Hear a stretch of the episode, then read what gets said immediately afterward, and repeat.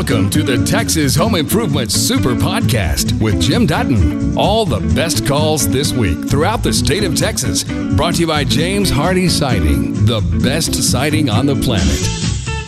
John and Lake Jackson, how can I help you?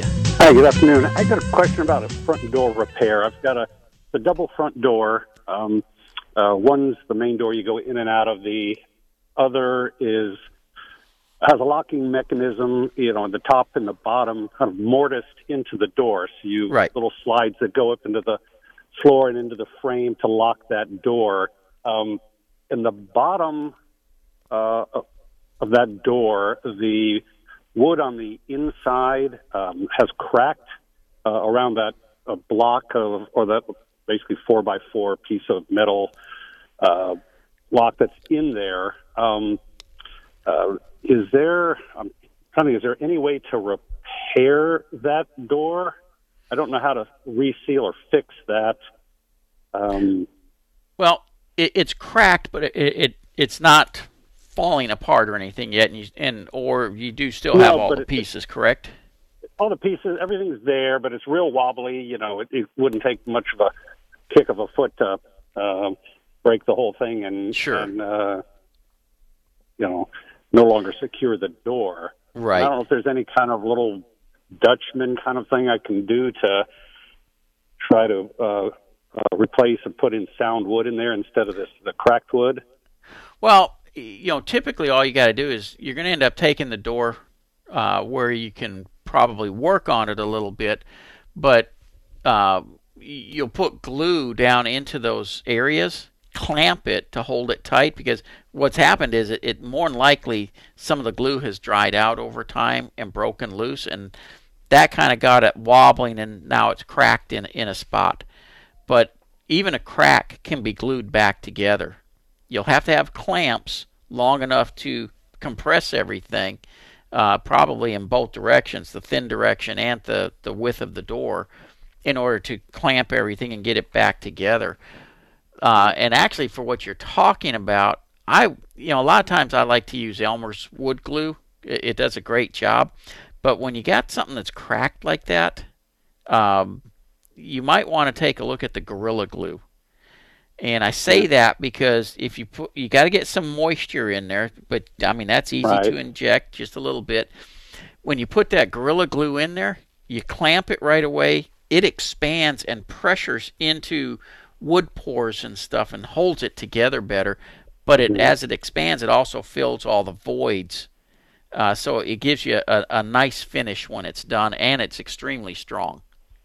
But it won't. Uh, if if the wood against the metal, it won't adhere to that. It's going to be wood on wood only. No, it would. It, it will adhere to the metal as well.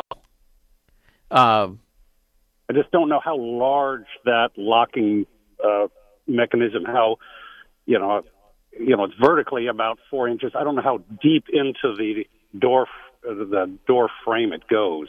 right. Um, but I guess until I pull the door off the hinges and and try to pull that mechanism or look at that mechanism, I won't know.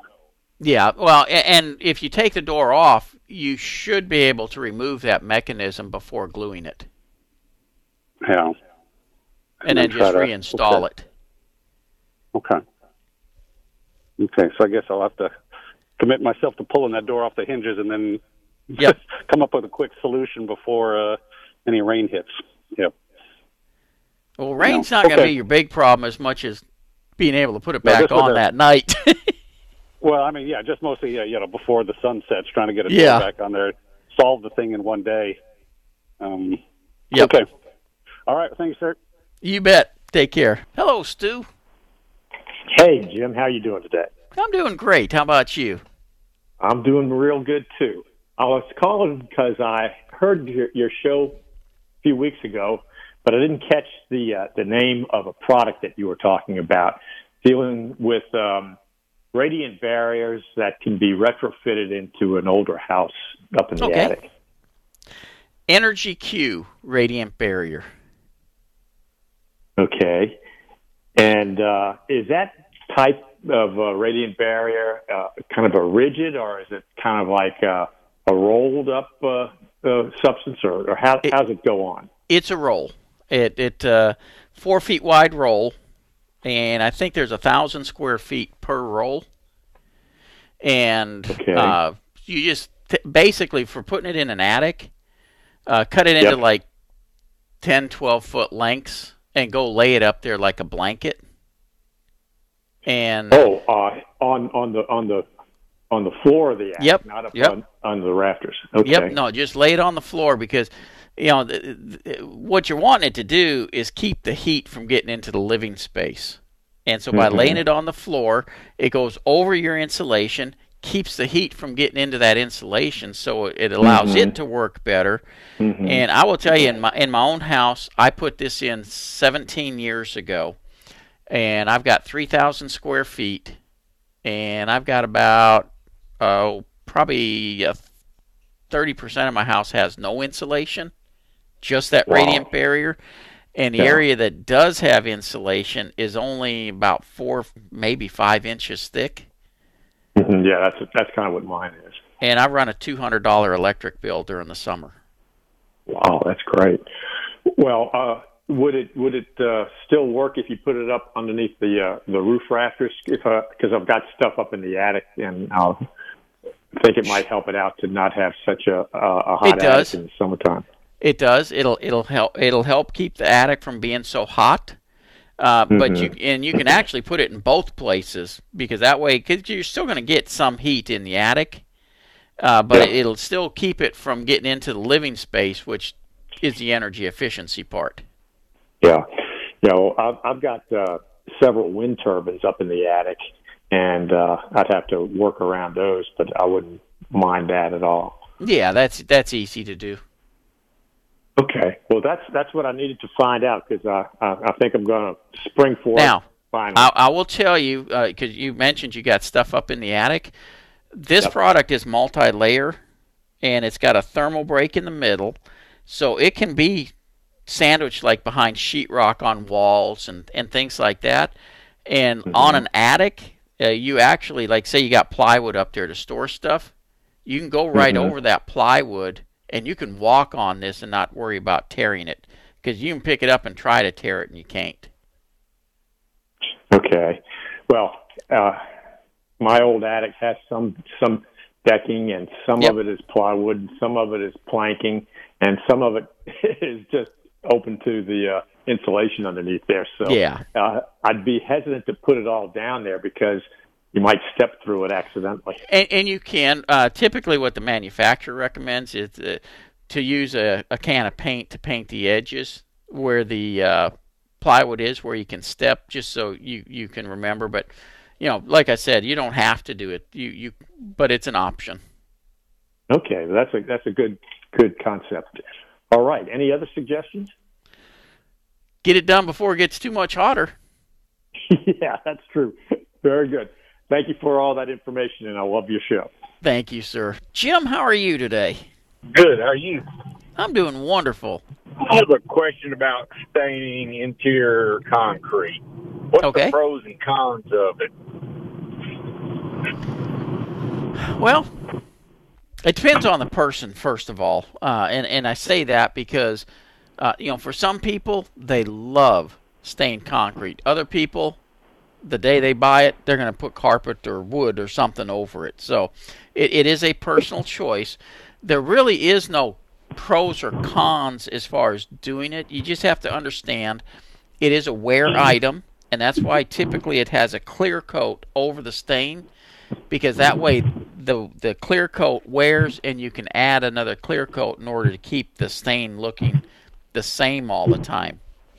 But some people prefer even the the weared look on the stain, so they don't do a clear coat. Uh, for me, uh, you know, I personally prefer other flooring tops than than a stained concrete, but I've seen some that I think are just gorgeous. Uh, there's a company out of Dallas that I saw do some uh, Dalworth. Uh, they're a carpet cleaning place, but they do other things.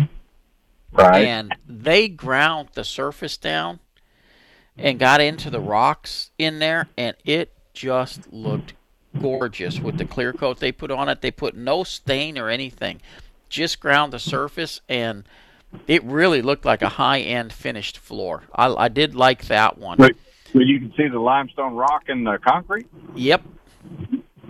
Huh. Well, I guess with a, I guess it had a translucent look with the clearer on it. Once, Yeah. once It- it- it. it it was really gorgeous.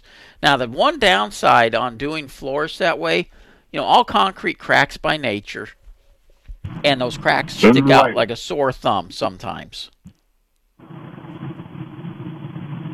So, But- one other question is uh, stain versus the paint that like Home Depot and Lowe's sells for concrete. Yeah. That gives you can give you the similar look, but for a far less cost. Yeah, and for a lot, uh, uh, for a far less permeability too. Uh, the that is a paint that goes on the surface and it does wear, and uh, you know when you stain concrete, it, it typically you're able to see through it to the concrete a little bit. When you paint it, you basically got a solid color on the concrete. Uh, it just doesn't give you that same effect. All right, I see. So, uh, uh, one other question on stained concrete. An installer's telling me that you have to go in there about every three years and re. They're calling it a wax. Yep. That's that clear So- coat on there. Oh, so the clear coat. Okay, well, I was just curious what your opinion on that was. Yeah, you know, a lot of times people want to do it thinking it's going to be maintenance free, and and it it really is a lot more maintenance than doing wood or tile or carpet or anything like that. Uh, so only, I recommend to people only do it if you like the looks of it. Yeah, because it's def- price- it's definitely not going to be a maintenance free floor like a lot of people think it is. Right. Yeah. Okay. Well, I appreciate you giving me a little heads up. Always better to have a second opinion. Let's head to McKinney. Hello, Mike. Hello, Jim. How you doing? Wonderful. How about you? Terribly good, awfully good, and horribly well. Well, how can I help you? I'm confused. Okay, here's what I got. I got a patio, a concrete patio out our back door. Sets down about uh, approximately two inches from the uh, threshold of the back door. It's uh, seven and a half by eleven and a half. We want to extend it because we plan to install a pergola with a clear roof.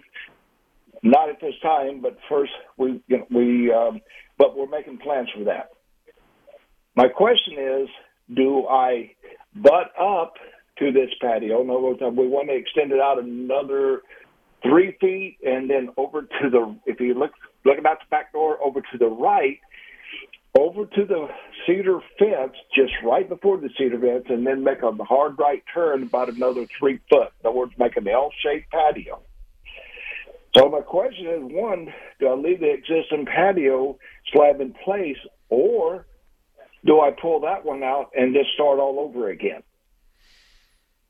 And what are you going to put on top of it? It's just a patio. I mean, we we're trying to make it so that uh, oh oh we're going to put a pergola, a, a pergola Okay. with a clear roof. Yeah. So you're going to end up having some poles come down on the corners when you do that. Uh, if Right. it was me, no bigger than that patio is, I would take the old patio out so that I've got Okay. one chunk of concrete there. It'll look nicer, it'll perform better.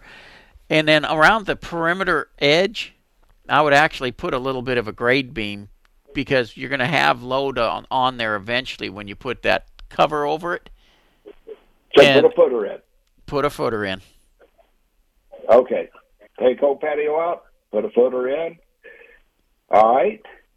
Now, I don't. Uh, was there some uh, another suggestion there? I didn't want to stop you. I had Oh no, that no, that was it. Because that that'll just make it strong enough that you can do what you want with it. Then. Okay. All right. That, what is it? About two foot deep for a footer? Oh no, Uh, on, on something work- like this, I would probably go no more than twelve inches. Twelve. In addition, in addition to the four inch concrete on top.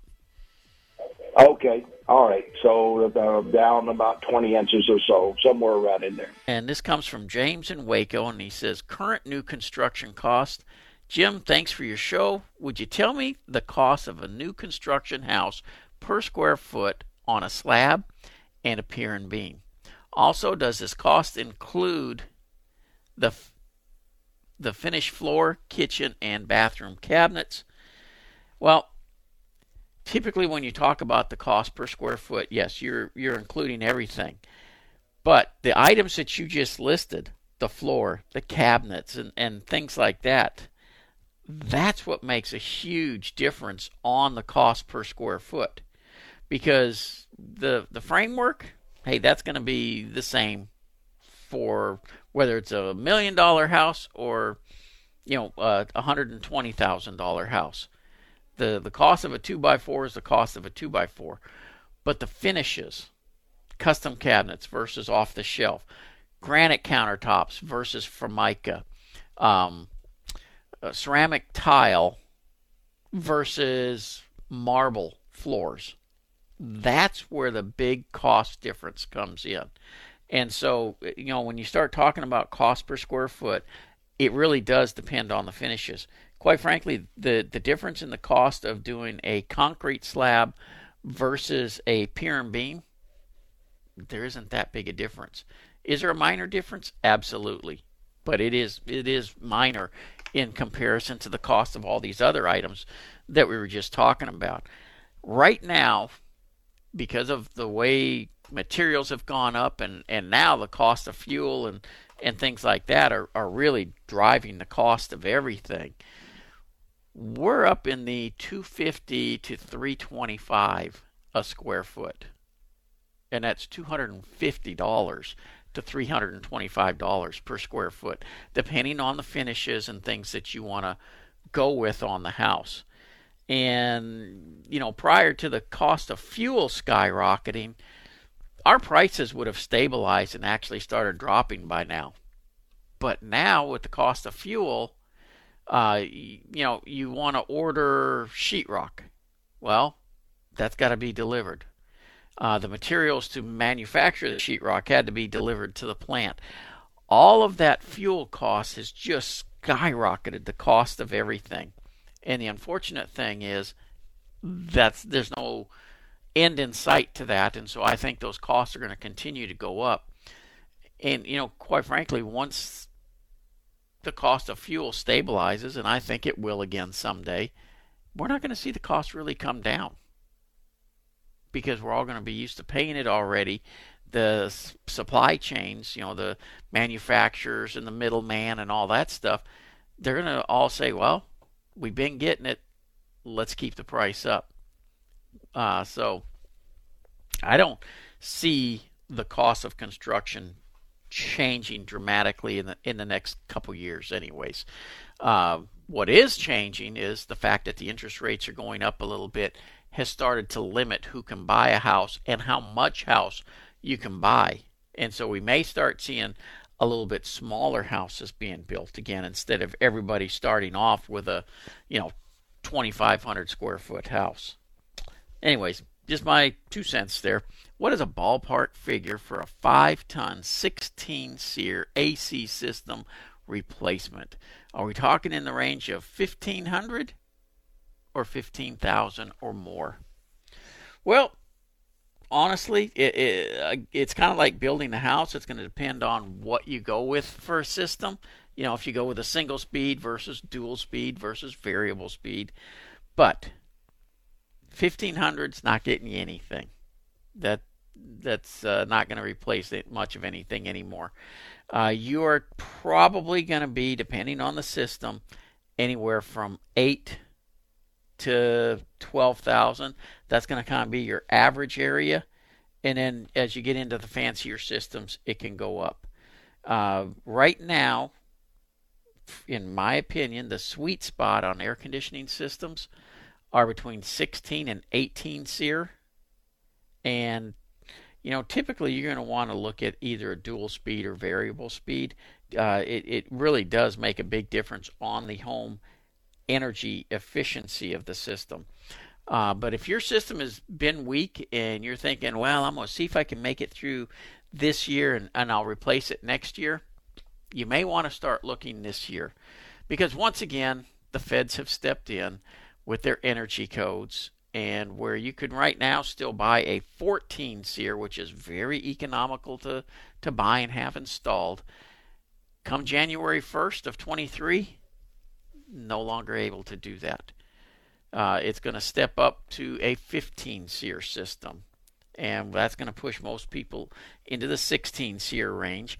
Uh, on top of that, they're starting to work on mandating uh, dual speed fans as a minimum. And so the single speed 14 SEER really cost effective system to replace is going to become a thing of the of the past. So if you're thinking that you need an AC system, you you know unless you're going to go with with the, higher end systems, and there's nothing wrong with that. I mean, I personally have a an 18 SEER variable speed in my own house that I replaced earlier this year. Uh, you know, uh, then you can wait. But if you want a really inexpensive system, you're going to want to do that before the end of this year. Just a reminder it's a huge help if you subscribe to, rate, and review the podcast. It helps people find us. Let's head into Dallas. Norman, welcome to WBAP. How can I help you? Quick question. It's the wrong time of year, but I've, this past winter, I've just I've got this old house, 1942 number, and the floors were just freezing, you know. And I was wondering, I've got good crawl good crawl space under part of the house, and I was wondering uh, if stapling some uh, insulation uh, um, uh, on under the floor might make a difference in the area where I've got access, good access to the to the uh, under the pier and beam foundation. Oh yeah, it'll it'll make a huge difference because it's going to rot the heck out of those boards. Oh. so well, not a good difference, but it'll make a difference. Um, well. and, and here's the, hit the bad part is a lot of engineers are actually calling for that right now. Know, when they on the building codes to put insulation underneath there, you can put a spray foam closed cell radi- uh, insulation and have no problems because it doesn't let any moisture into it, so it doesn't hold moisture against the wood. But if you use fiberglass or cellulose or any of those type of products, yep. you know the, the the moisture that's underneath the crawl space soaks into the insulation and holds that moisture against the wood. And in a matter of just a few years, you got tens of thousands of dollars in damage. Well, I guess I'm not going to do that. I mean, I, I, you know, I'm in foundation repair, and I, yeah. I can tell you at least once or twice a month, I'm getting calls on homes that are like five and six years old, and the underside is just destroyed. Just from stapling that uh, that insulation up against it. Yep. Okay. Yep. But the uh, but the spray foam stuff would work. Oh yeah, it works great because, like I say, it it, it doesn't take, but it's got to be a closed cell spray foam. They make an open cell and a closed cell. Uh, make sure that that you use the closed cell. We have a 1920 pier and beam bungalow. We have noticed a musty smell. We had fiberglass insulation that was sagging, and based on some things we heard on your show, we removed the insulation. We also had the air tested for mold and did not find anything. The smell has persisted. It seems to be worse during humid weather or after rain. Any ideas? We also would be happy to pay for a consult if you would be willing to come out. This is in the Heights area. Well, Katrina, I, I will tell you, uh, what you're smelling is, you know, from the moisture underneath there. And when you had the fiberglass in, it was holding moisture against the wood and I'm betting the odor is in the wood itself. Now, it's not that this can't be handled, uh, and it, it's actually a pretty easy handle. Typically, all you got to do is have an exhaust fan installed in one of the vents under the home, and that will draw air across the underside of the home and ex- it, and push it out with the fan. You don't want to blow air under the home. You want to suck the air out from under the home so it's drawing fresh air in underneath. And that normally, after a period of time, will will if not eliminate, reduce that uh, musty smell you have drastically because it'll dry it out underneath there. What's happening when it rains or we get high humidity is the moisture content is just skyrocketing. Now, as far as somebody coming out to take a look at it, uh, you know, it, you can call my office at Du-West, and it doesn't cost anything to get one of the guys out there to take a look at it. Uh, personally, I just don't uh, nowadays have the time to go out to very many appointments. And based on this email, yours is a pretty easy fix that any one of my guys would be able to handle. And, and if for some reason they can't, they know how to get in touch with me while they're there so we can go over it and uh, get your problem addressed. So just give the office a call at, at Du-West and they'd be more than happy to help you out. But uh, you did the right thing getting your insulation out. You've just heard the best calls and questions from Texas Home Improvement. For more information about our show, go to thipro.com.